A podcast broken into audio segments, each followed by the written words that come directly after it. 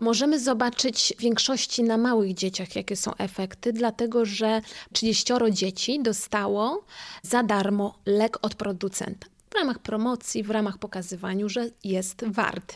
Szczęściarze. Szczęściarze, dokładnie. Moich dwóch znajomych dorosłych z SMA przyjmuje ten lek, ale za granicą.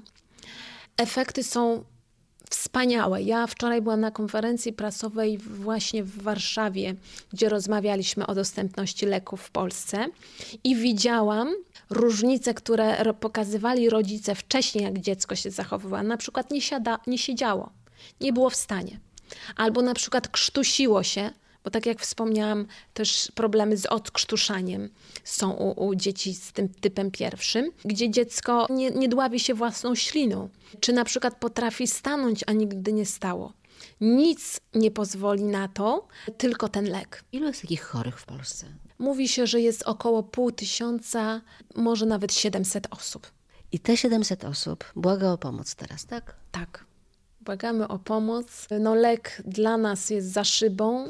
Liczymy na to, że rząd nas wysłucha. Złożyliśmy wczoraj petycję, list do premiera, do jego kancelarii. Podpisało petycję ponad 62 000 ludzi. Dalej zbieracie podpisy? Dalej zbieramy podpisy. Im więcej tych podpisów, tym pokazanie jest tego, że ten lek jest potrzebny. Rok temu, kiedy piastowała stanowisko premier pani Beata Szydło, został również wysłany list z petycją podpisaną przez 25 000 osób. Niestety premier nie zareagowała na ten list. Teraz jest jakaś odpowiedź? Ministerstwo Zdrowia jakoś argumentuje ten brak zgody na refundację? Nie mamy odpowiedzi, nie mamy żadnej decyzji. Czekamy. Mam nadzieję, bo co 2 miesiące jest w Polsce wykaz nowych leków refundacyjnych. No i czekamy na ten moment. Wspaniale by było otrzymać, bo w styczniu jest nowa lista, taki prezent, wiedząc na koniec roku. Agata, ty jesteś, jak cię znam, urodzoną optymistką. Zawsze starasz się widzieć tą szklankę do połowy pełną. Zawsze szukasz rozwiązań.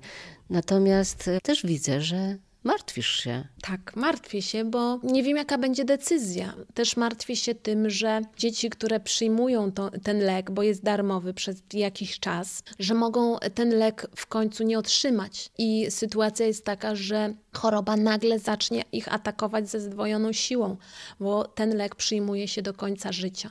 Ja jeszcze oddycham sama, ja jeszcze podniosę ten kubek do ust, umaluję rzęsy, ale wiem, że moja starość może być bardzo trudna, a wręcz mogę przedwcześnie umrzeć.